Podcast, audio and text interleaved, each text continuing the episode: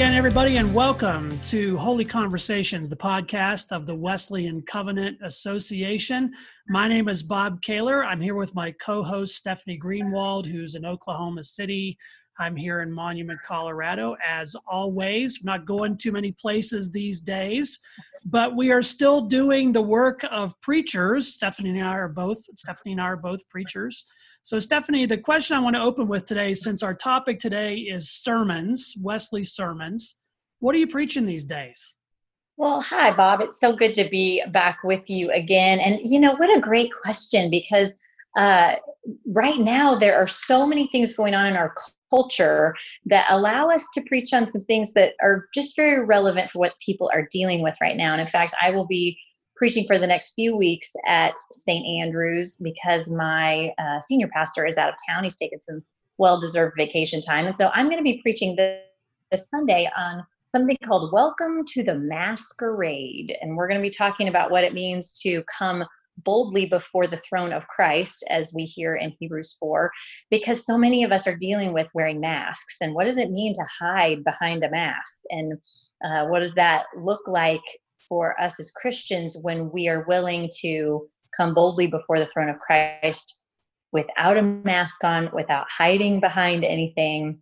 So that's what we're going to look at. And then the next several weeks after that, we're doing a sermon series called Brave, where we look at the different people throughout the Old and New Testaments who have been brave in times of trial and difficulty, just like we are called to do in this current setting. So that's what we're doing. We're kind of looking at that cultural relevance thing. But what are you doing, Bob? What are you well, preaching on? We've been in the lectionary, which has been a fascinating exercise, and particular, in particular, this kind of period of time where it's a Holy Spirit thing, in my view, because the lectionary always speaks to wherever you happen to be, and so we've been in Genesis because we use the the semi-continuous lectionary and the genesis texts have been about the story of jacob and this past Sunday, I preached on the text where Jacob has the dream about the staircase going up and down.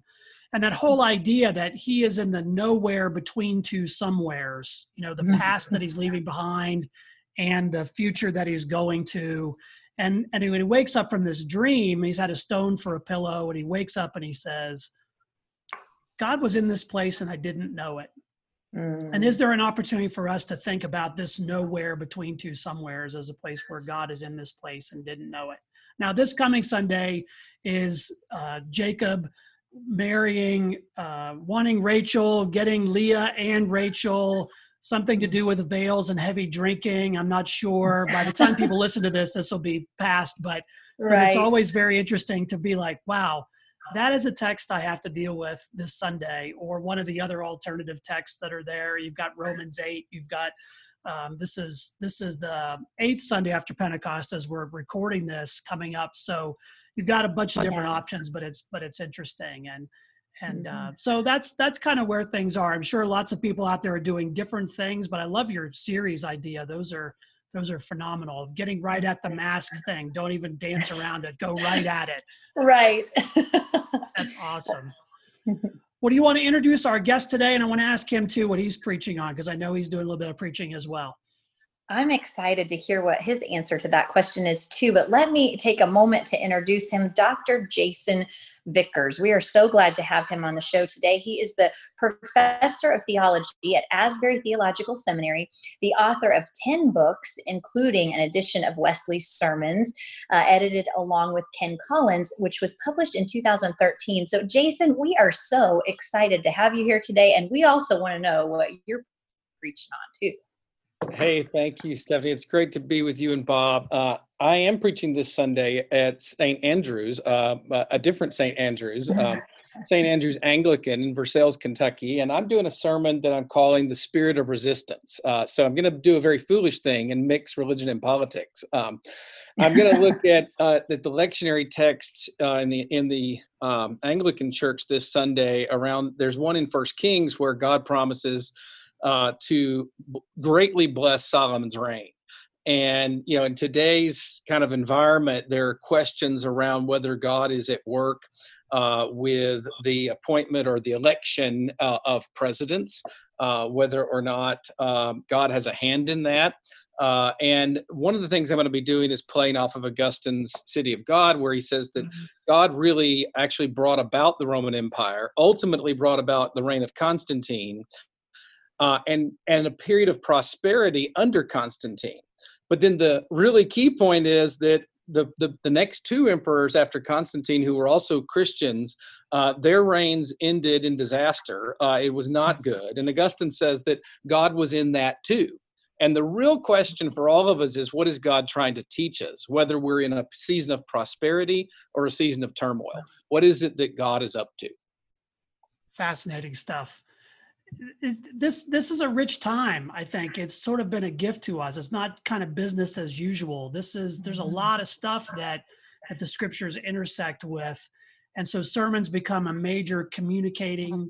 piece for for the culture at this point which is why we invited you on to speak with us today about a particular set of sermons that have been sort of universally used in the Methodist tradition over a long period of time. And those are the sermons of John Wesley. And as we've been moving toward the launch of a new Methodist denomination, a traditional Methodist denomination, hopefully coming up in 2021, early 2022. We've been doing a lot of work with the WCA Council and with the Next Steps Working Group on developing our doctrinal foundations. And we worked really hard at wanting to incorporate Wesley's sermons within that foundation. So I want to invite you to give us a little bit of uh, background on how Wesley's sermons came to be essential for Methodist doctrine and theology.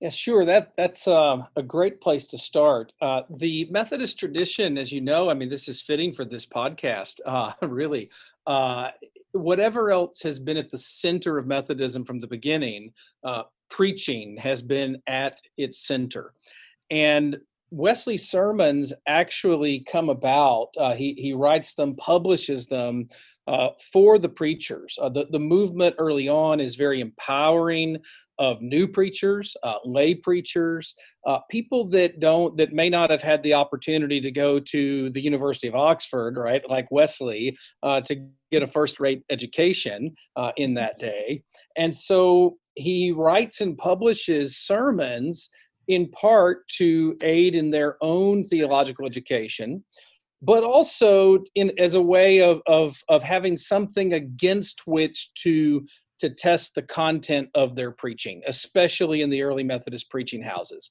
Um, because when you just have a when you when you're empowering lots of people to preach, right? Um, you know, you never know what you're going to get at sometimes. And so, uh, really, the earliest function of these sermons uh, was as a kind of standard. You could almost say they were a standard for preaching. Uh, so we use that that phrase standard of doctrine is there early on, and we certainly use it. But the, the real point of the sermons was to serve as a standard by which to evaluate preaching uh, in the early Methodist preaching houses. Hmm. I just think that's fascinating. It's so it's so interesting to hear how his sermons affected those uh, who were who were also preaching. So I'm also curious, what do the sermons contain and how are they organized? Because some say that we should be looking at his 44 standard sermons. Others say 52 53 but in the edition uh, you that you put together with ken collins you guys sort of reordered and included the sermons in a particular sort of fashion. So mm-hmm. uh, why did you organize them differently than some of the earlier editions yeah so that's a great series of questions there. Uh, the uh, mm-hmm so the first what what happens in wesley's day and this will kind of answer the ho- hopefully the question around the 44 the 52 53 where does that all come from uh, because it is confusing or it can be and, and in actuality it's pretty straightforward uh, in 1763 uh, there's the creation of what we call the model deed. It has to do with the legal governance for the preaching houses. Uh, and there, uh, Wesley refers to the standard sermons, which at that point would have been the, the volume or the edition that he published in 1762. And mm-hmm. they that contained 44 sermons. Uh, and so those were to be understood as, as the standards by which to measure um, preaching in the preaching houses going forward. Mm-hmm. Uh, a few years later, 1770 or so, uh, Wesley himself issues a new collection that adds nine more sermons, which brings the total to 53. Uh, and then some later editions in America will leave out the sermon on the death of Whitefield. Uh, of uh, and so of George Whitefield, and so that would reduce the number in that collection from 53 to 52. Now, again, fast forward a few more years, uh, toward the end of his life, around 1787, 88, uh, Wesley actually reverts back to, he publishes the original 44 again. And scholars seem to think that, that the reason for this is not that he thought that the nine sermons he added to get to 53 uh, were, no, were no longer worth reading or weren't valuable or important, but he was worried about some legal issues around the model deed and the fact that he had changed the content of the sermons and added those nine sermons. So he reverts back to the 44. Now, that then a few years after his death, whenever the British Methodist Church gets up and running uh, in its own right, they will then prefer, for those reasons, and, and kind of as the, the last edition that Wesley himself endorsed, uh, the 44 which hmm. leads you to sometimes hear this phrase, the British 44 right? Hmm. whereas in america it's really the 52 i think you know takes root and is popular just it's what gets published in in in some places. And so you have this this uh, american 52 idea Hmm. So that's at least some history about the, the 52 actually originates, really 53, uh, with Wesley himself. Uh, he creates the problem or the confusion, uh, but he does he does revert back to the 44 in the end. Uh, mm-hmm. so that's just a quick thumbnail on the history. As far as the volume that I did with Ken Collins, um, what we did was we included all of the sermons in both the 44 and the 52 we made it clear uh, which sermons are from the 44 and which ones are the additional ones added in the 52. Um, that way, if someone wanted to to use this volume and and say, "Hey, I, I really want to pay attention to the 44," well, they know which ones those are. Or if they want the 52, that those are there as well. And you're right, we added an additional uh, eight sermons. And the reason we did that, uh, two reasons really, uh, and just quickly a thumbnail here. We added the general, the, the, sermons, the general deliverance, the new creation, on working out our salvation, the danger of riches, uh, on visiting the sick, uh, the duty of constant communion, free grace, and the image of God. And we added those because those were sermons that we believe in the last half century or so um, of Wesleyan studies, Wesley studies. Uh, these sermons have had enormous importance in Wesleyan theology. Uh, and they they help to fill in some important theological gaps in the 44 or the 52 if they're not there so they, they add something that's theologically significant um, and then we ordered them according to what's called the uh, sometimes called the the ordo salutis. And there's a lot of confusion around that. Uh, some people think that that when you refer to the ordo salutis and that just means you start with you know kind of prevenient grace and then sin and justification regeneration sanctification right? Kind of the the ordering of the christian life of salvation the doctrine of salvation um, some people think that, that, that this that the language of ordo salutis is some attempt to impose a strict order as to how all of that's supposed to go on everybody. And actually, in its magisterial reformation kind of origins, the phrase ordo salutis actually means this is the order in which it makes the most sense to teach these things, right?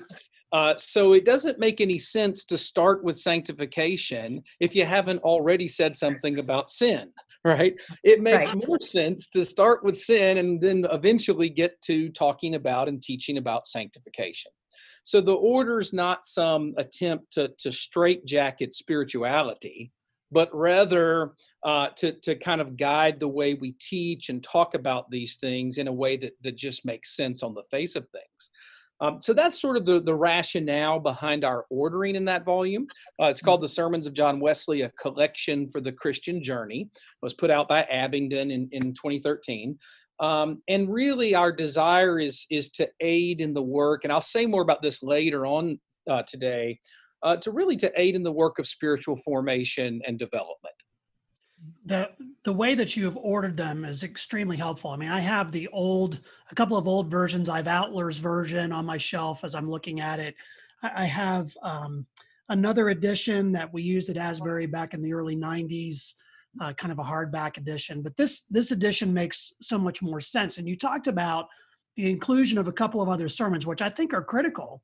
Mm-hmm. The image mm-hmm. of God being the first sermon in the collection, which to me is is essential. His his whole understanding of of the image of God really does drive where we go from there. It's so different than say, you know, kind of a, uh, we start with the good you know we start with with the positivity about how god creates humanity but but the duty of constant communion is one that really influenced me mm-hmm. significantly mm-hmm. i mean when we uh, we we started uh, doing weekly communion here a few years ago largely because i read that sermon again and had it kind of grab hold of my own life and we we implemented that. So there is there's a tremendous amount of and all of the sermons on the sermon on the mount are included uh, which is which is very powerful very practical way of thinking about that.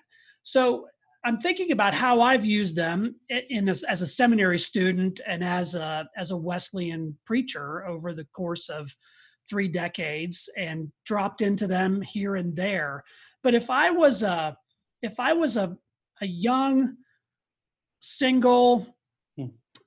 enthusiastic, in the best sense of the term, uh, Methodist preacher in the mid 18th century in hmm. say northern england and i was i was running the circuit how would i use these sermons then and we're going to get to how we'll use them now we might use them now later but how would i have used these sermons if i was a, a young methodist preacher yeah, it's a great question. I, I think you know it's it's the kind of question that uh, the answer is probably underfunded by by hard evidence. There's not just there's only so much evidence for that as to how any one, say, you know, mid late 18th century preacher might have related to or used these sermons. Um, we have some sense for their their publishing history. We know that that they were published frequently and often and circulated. I, I think that the idea was uh, uh, hope hopefully that they would read them. Um, I don't think a lot of people were actually preaching them, uh, you know, orally to congregations. The idea was not to to to preach these sermons themselves, but rather uh, to study and to read them in a way that would that would hopefully shape their theological content in in the sermons they were preaching, or that would help guide maybe even their interpretation of Scripture, uh, especially on practical matters, which is I would say one of the things that that you know there's we, we sometimes refer to these and we'll get to this i'm sure as doctrinal standards. Um, but if if we mean by doctrine, you know, the kind of core or essential beliefs or teachings of Christianity, like say what's enshrined in the creeds, yes, that some of that content is there, certainly in, in specific sermons. Uh, but but really, there's just an enormous amount of content that relates to the moral life, or what you might call the Christian ascetical life, um, how how you should use your money, uh, what you should wear, whether you should wear expensive jewelry or clothing, um, how and really there's so much scattered throughout the sermons on things like stewardship. Uh, the stewardship not just of money but especially time and even property uh, so i think that probably one of the great influences of these sermons, as much as anything, was on the way Methodist preachers and subsequently those who heard their preaching, uh, how they understood the, the Christian life in very practical ways. Right? Sort of on the ground, day to day life ways. Um, so that it's not that the doctrinal material proper isn't isn't there or isn't important but I have a hunch that the the sermons influenced, if you will, the the moral culture of Methodism uh, in the early going, and and how Methodists related to uh, their neighbors, to all kinds of things, and and and again, issues of money and time and stewardship and and um, all those kinds of very practical things are, are quite prominent, actually. Yeah, it's it's eminently practical. Mm-hmm. I think to read Wesley, in that sense, it's it's more like instead of maybe I'm wrong on this, but I'm gonna I'm gonna test it. So it's more like practical standards than it than it is so much focused on doctrinal standards. Whereas we get our doctrinal standards from a lot of different sources, and and as you said, there's a lot of it there in Wesley. Yeah. But even in his sermons that are highly theological, mm-hmm. like uh, Scripture Way of Salvation, Mm-hmm. um, you know, and and uh, things like that, where he he gives the the theological grounding, but then here's the here's the application. Not in the way that we would do it, three points in a poem or whatever that a lot of preachers do it, but certainly in a way that that says there's a it's very Pauline in that sense. You know, there's this kind of mm-hmm. you know outcoming of this and and moving in that direction. And as a result of that, I think that a lot of people see Wesley kind of being malleable theologically uh, because he's so practical. And what's happened with that, I think, is that a lot of people have have taken Wesley's quotes out of context. Mm-hmm. He's probably the most quoted person in Methodism and the one who's quoted the least. Uh, Kevin Watson has a whole series of blogs on stuff that Wesley never said that we attribute to him, right? Right. So so, what what are some of the ways you've seen Wesley's sermons mishandled or misappropriated? I'm thinking here of sermons like Catholic Spirit, yeah. which is often misquoted to give the idea that Wesley was a big tent pluralist, think and let think. Hey, whatever you want to do is great. I'm all for that. I am the quintessential 21st century pluralist, right. way before my time. So, talk a little bit about that. Yeah, just um, a side note when where where Kevin Watson is concerned and and his uh, blogs about things Wesley never said. A few of us uh, a, a, couple of years ago, we we we really wanted to get together, pool some money, and, and make up a couple of T-shirts uh, for Kevin that would that would actually have those falsely attributed quotations, and then you know John Wesley at the bottom as if he actually said them, right? yeah, John Wesley probably or, or something like that, right? Yeah. Yes. Yeah, so um, absolutely, the, the the sermon Catholic Spirit's a great example. I use it all the time in in when I'm teaching on Wesley here at Asbury, actually, um, of, of of how we we kind of take things out of context uh, with Wesley and his with his sermons the same way we can with Scripture, even. Uh, you know, where in that case, um, you know he's got this wonderful kind of uh, if your heart is as my heart give me your hand you know generous inclusive spirit. But if you read the very next few sentences uh, he says something like this unless you are a Socinian, a Unitarian, or a deist, and then I'll have no fellowship with you, right? So he's very clear that there are, in fact, doctrinal boundaries here, right? If you deny certain core teachings of the faith, which Socinians, Unitarians, and deists did at the time, uh, then then you're not uh, someone that that Wesley wants to be in fellowship with.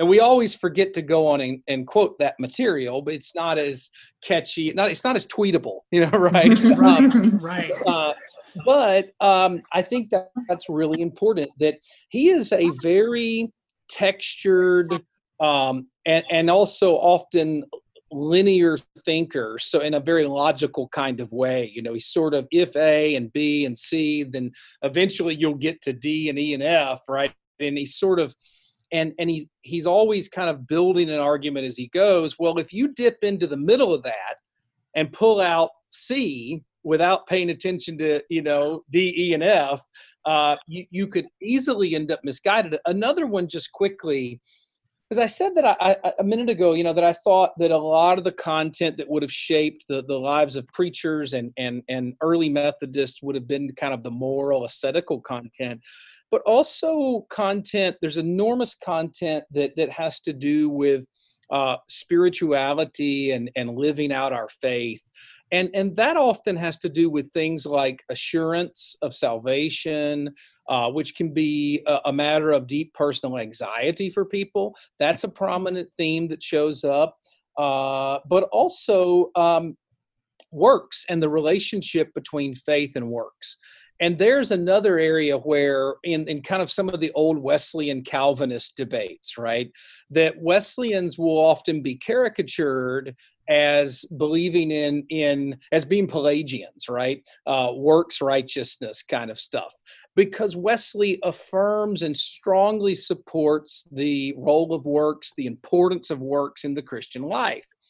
Uh, and so that's one of those areas where you could just dip in in a few places where he's affirming works and and it would make it seem like Wesley and Wesleyans are, are really Pelagians, works righteousness kind of people, when in fact, what what he really says, if you read the whole thing, is that we don't do works in order to be saved but because we've been saved right? That works are a matter of gratitude to god for the the wonder of our salvation right? That's they flow naturally out of our salvation rather than being a kind of means to it. Uh, so you have to to read again when he's saying when anytime he's talking about works it's important to to read the the whole sermon if you will. One of the things i picked up with that too is that a lot of people don't read all of the sermons. You know they read about somebody writing about wesley. And and also when you read these sermons you kind of have to read them a lot in order to pick up the rhythm of the language and what he actually means when he uses particular words. Mm-hmm. um, you know there there are a lot of examples of that none of which immediately spring to mind of course but but there are plenty of examples of of places. Well, think about preventing versus prevenient. We use the word prevenient. He uses the word preventing, mm-hmm. um, which we would say, well, what does that even mean? How because it's out of out of context. He uses the word trifle a lot, mm-hmm. uh, you know, an awful lot about time, about money, about a lot of different things. Um, I, I, just love. I, I, sat in St. Mary's a couple years ago when I was on sabbatical mm-hmm. in Oxford, and and uh, just read um, his his his last sermon there when when he just lays it out on on the line to them. It's very powerful and practical in that sense.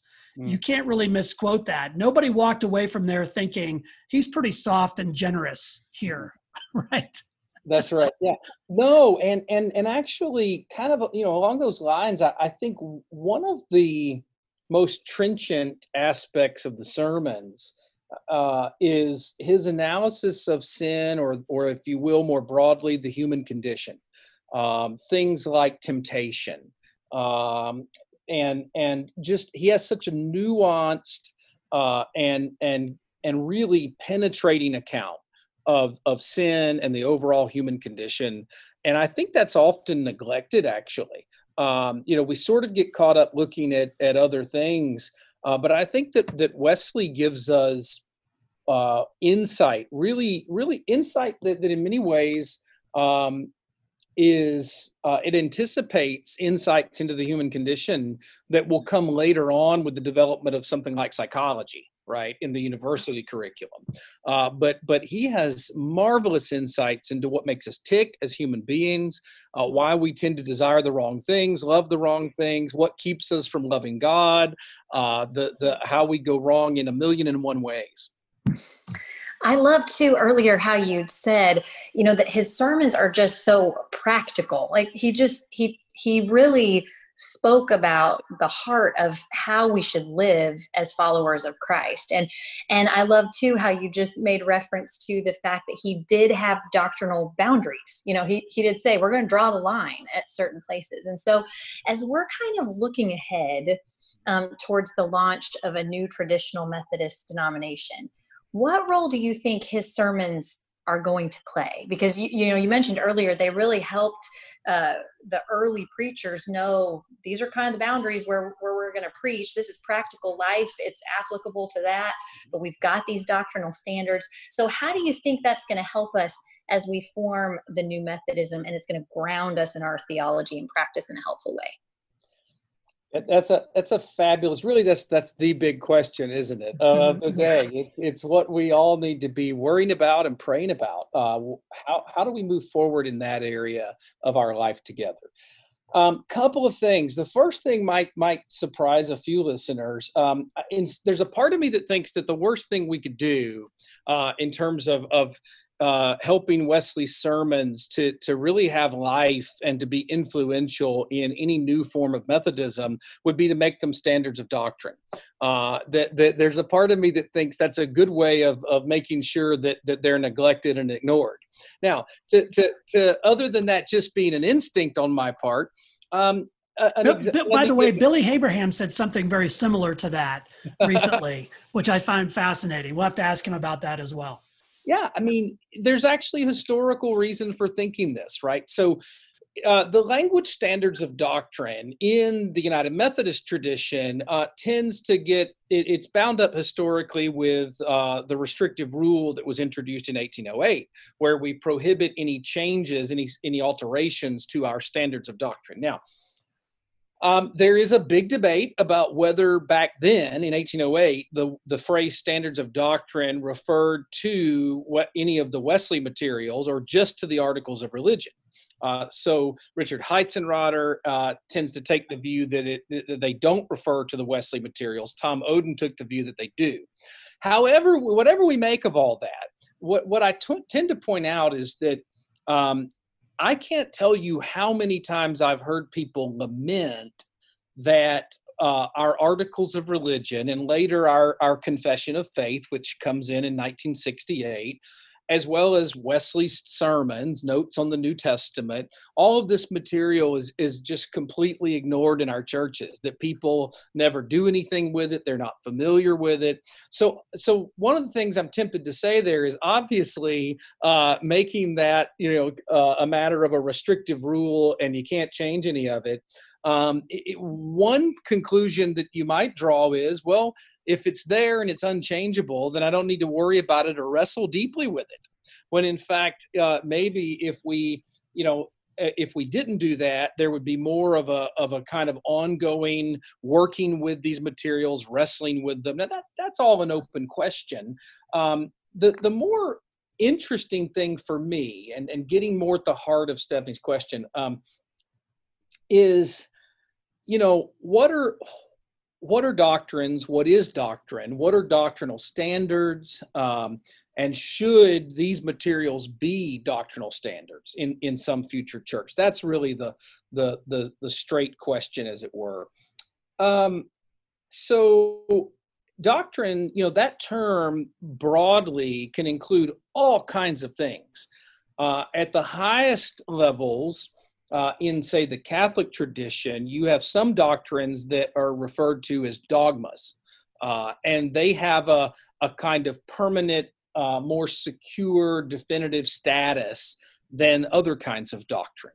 The doctrine of the Trinity would, would, would be kind of a dogma that, that has a different status than, say, um, the substitution theory of the atonement. In the and now I'm, I'm speaking here of the christian tradition broadly speaking here. Um, now one way to, that i like to think about this and this will get to where what do we do with the wesley material? The sermons uh, whether it's the 44 the 53 the notes on the new testament.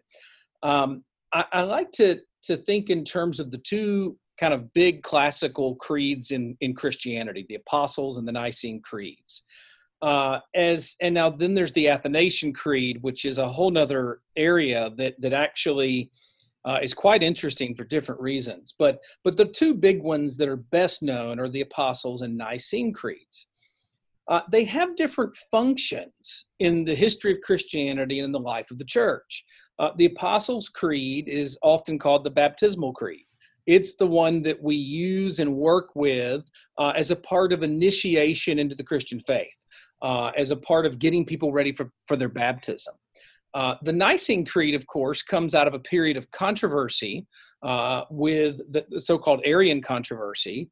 Uh, again, we, will have to, you know, bypass some of the details here, except to say that that it then has a different kind of function. It determines orthodoxy from heterodoxy on the important matter of the doctrine of God. Uh, but that's a little bit of a different and more more precise function. It, it, really is more of a test of doctrine in that way, whereas the Apostles' Creed is more intimately related to it, Christian initiation and formation. So I sometimes think that it would be really interesting to develop two sets of materials uh, one set of materials that, that kind of go along with the Apostles' Creed that have to do with getting people ready for uh, initiate their initiation, their baptism, uh, but also ongoing formation in the faith. And then another set of materials that are truly, you know, kind of test standards uh, of, of doctrine that differentiate on on the most crucial matters of belief between orthodoxy and heterodoxy. And at the top of that list would certainly be the Nicene Creed. Now, so if you've got kind of two lists, if you will, uh, uh, one with Apostles' Creed at the head, the other with Nicene Creed at the head, then you, then you get to the question: What do we do with our existing materials, right? With Wesley's sermons, with the Articles of Religion, the Confession of Faith. That's an interesting question, um, and, and, so I, I think that that there are so many tough decisions here that that say the articles of religion for example. They reflect our heritage in the church of england uh, the english reformation and there are doctrines there in in the articles that i call negative doctrines. Uh, they they tell you what you can't believe or teach and and a good example would be something like purgatory right? Now uh, that's that's just that reflects that co- the context in which those articles were born. So do we do we want to make all of that? Do we want to put it on the same footing or give it the same status as the Nicene Creed, for example? It's certainly a much more expansive list of doctrines, the articles of religion, that is. Um, another issue here that's really interesting to me uh, in terms of what we do, right? Precedent here for what we do in the future um, the, the Confession of Faith is a fascinating uh, document. It comes to us, of course, from the EUB uh, tradition at when we came together in, in 1968 to form the United Methodist Church. But that confessional statement, which is now a part of our standards of doctrine in the UMC, originated in 1946 when the United Brethren and the Evangelical Association came together to form the EUB. So the EUB was not very old as such when we merged, as it were, in 68. The interesting thing is that when the UB and the United Brethren, the Evangelical Association came together in 1946, they decided to set aside their historical standards of doctrine and write a new confession that's how the confession of faith, our confession of faith, was born. At the creation of a new denomination, if you will, they said, "Hey, you know, let's let's just set aside each of our existing standards and write a new confession for a new church." So we have within our history um, a precedent there for possibly writing a, a new confession uh, that might go say with the Nicene Creed because there may be doctrines that we think are essential on eh, for differentiating between acceptable teaching and unacceptable teaching uh, that are not treated in the Nicene Creed. Uh, now, what those doctrines would be is an interesting question. Maybe sanctification, or it, it's it would be interesting to see what what we where we would go there. As for the Wesley material, just to, to kind of come back and circle back around to that, I tend to view that material as as being as having a function that's more like the Apostles' Creed, uh, in part because the content of the sermons, as we've been saying this entire podcast, is so broad and diverse and touches on so many different things. And if you make it a standard of doctrine in the sense of a test of orthodoxy, the question you raise is do you really want to make Wesley's dress code something that, that people could have to surrender their credentials over? Right? you know, that that's sort of the question that you raise. So I think we need different lists of doctrinal materials that do different things. It's a, so it's a matter of raising the question of the function of doctrine what is doctrine for? And i think we can think about doctrine in ways that, that allow for multiple functions and not just test of orthodoxy. On some things we absolutely must have tests of orthodoxy right? Um, but i don't know that we want to make everything a test of orthodoxy.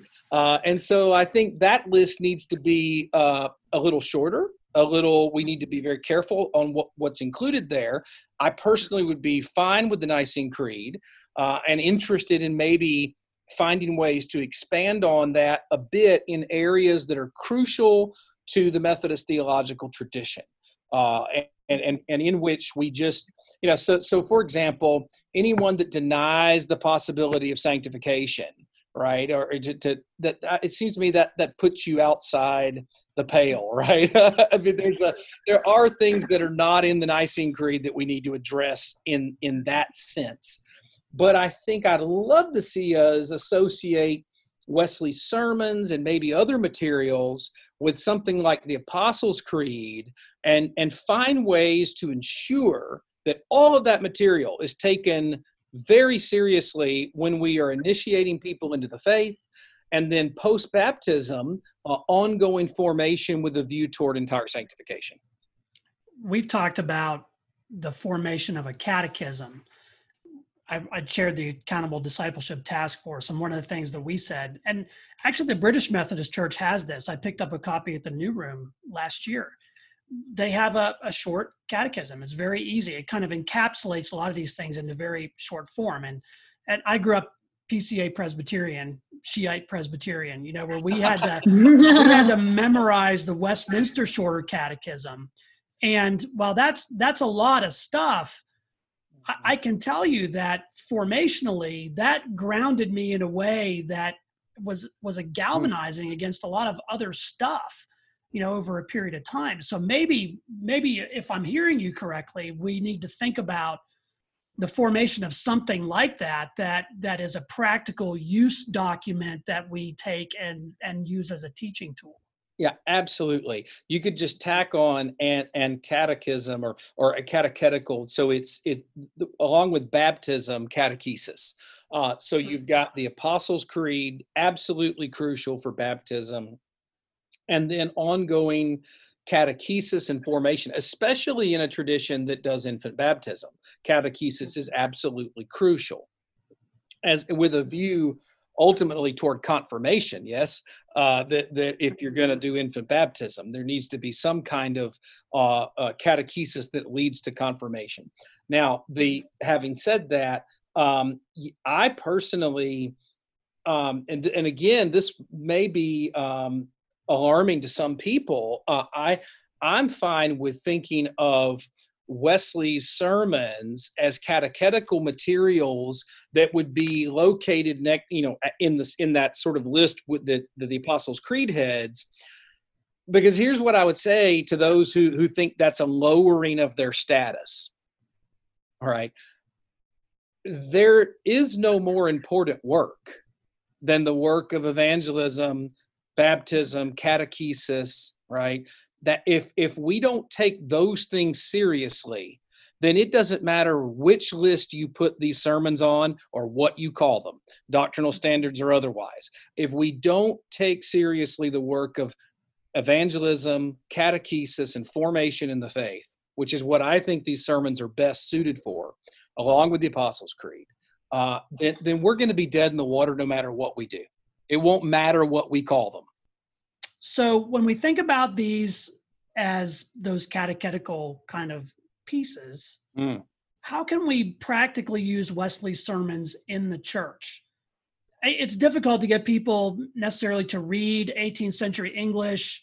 I know Ken Kinghorn years ago did an edition where he updated the English. I've often thought it would be great, a great project to take Wesley sermons and give them to a bunch of Methodist preachers and say, how would you work this in a way that was a practical sermon you could give in your congregation? Um, but how would you suggest congregations might become more familiar with Wesley sermons or use them in a in a new way? Yeah, you know what we need is is um, the uh, there's the Seedbed uh, recently they they put out this uh, book on the absolute basics of the Christian faith. I don't know if you ever saw that.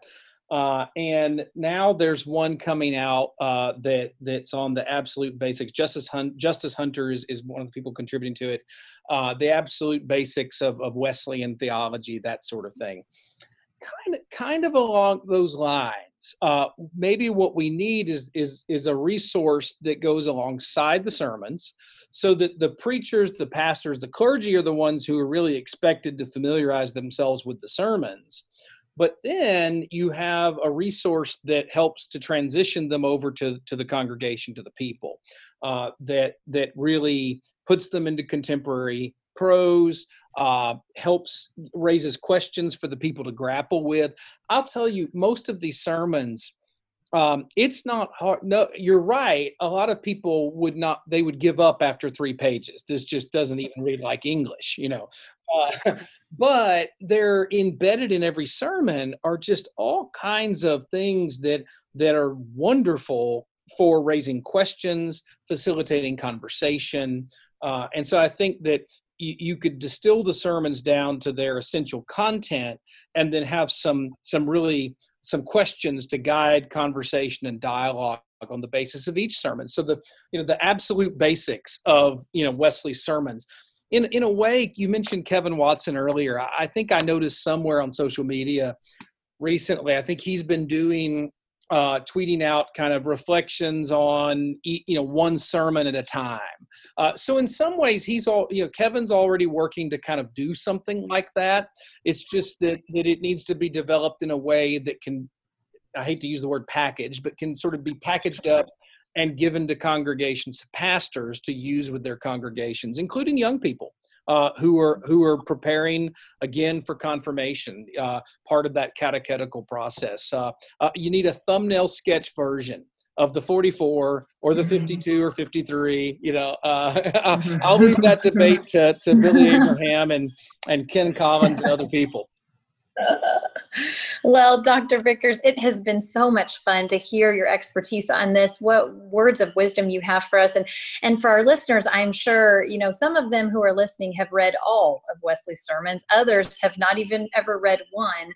But after hearing what you've had to say today, I will inspire so many of us to continue to read his sermons. I know personally, as I have read his sermons, I am always amazed at the power of the Holy Spirit that comes out of what he says. I mean, it, it, it's just, he was brilliant. He was an incredible follower of Christ. And we appreciate you and all the work that you have done to help us know more about that. So thanks for being here with us today. Thank you. And I want to encourage you to go grab a copy of of uh, the sermons of John Wesley. It's a really helpful edition. There's an outline at the beginning of each sermon and um, and the way that they're organized is really really helpful. So i'll plug that book even though it's a few years old it's it's pretty timeless. I use it on on a weekly basis. It's been really really tremendous. So i want to thank you too jason for for being with us. I want to remind our listeners that if you have questions or comments to send them to us at podcast at wesleyancovenant.org. We also invite you to lead a, leave a review on your favorite podcast platform. Follow us on Twitter at WCA Pod. Let us know how you're responding to these podcasts and particularly to these great discussions with some of the great theologians and thinkers in our new Methodist movement. So, thank you all for joining us. We look forward to connecting with you next time here on Holy Conversations, the podcast of the Wesleyan Covenant Association.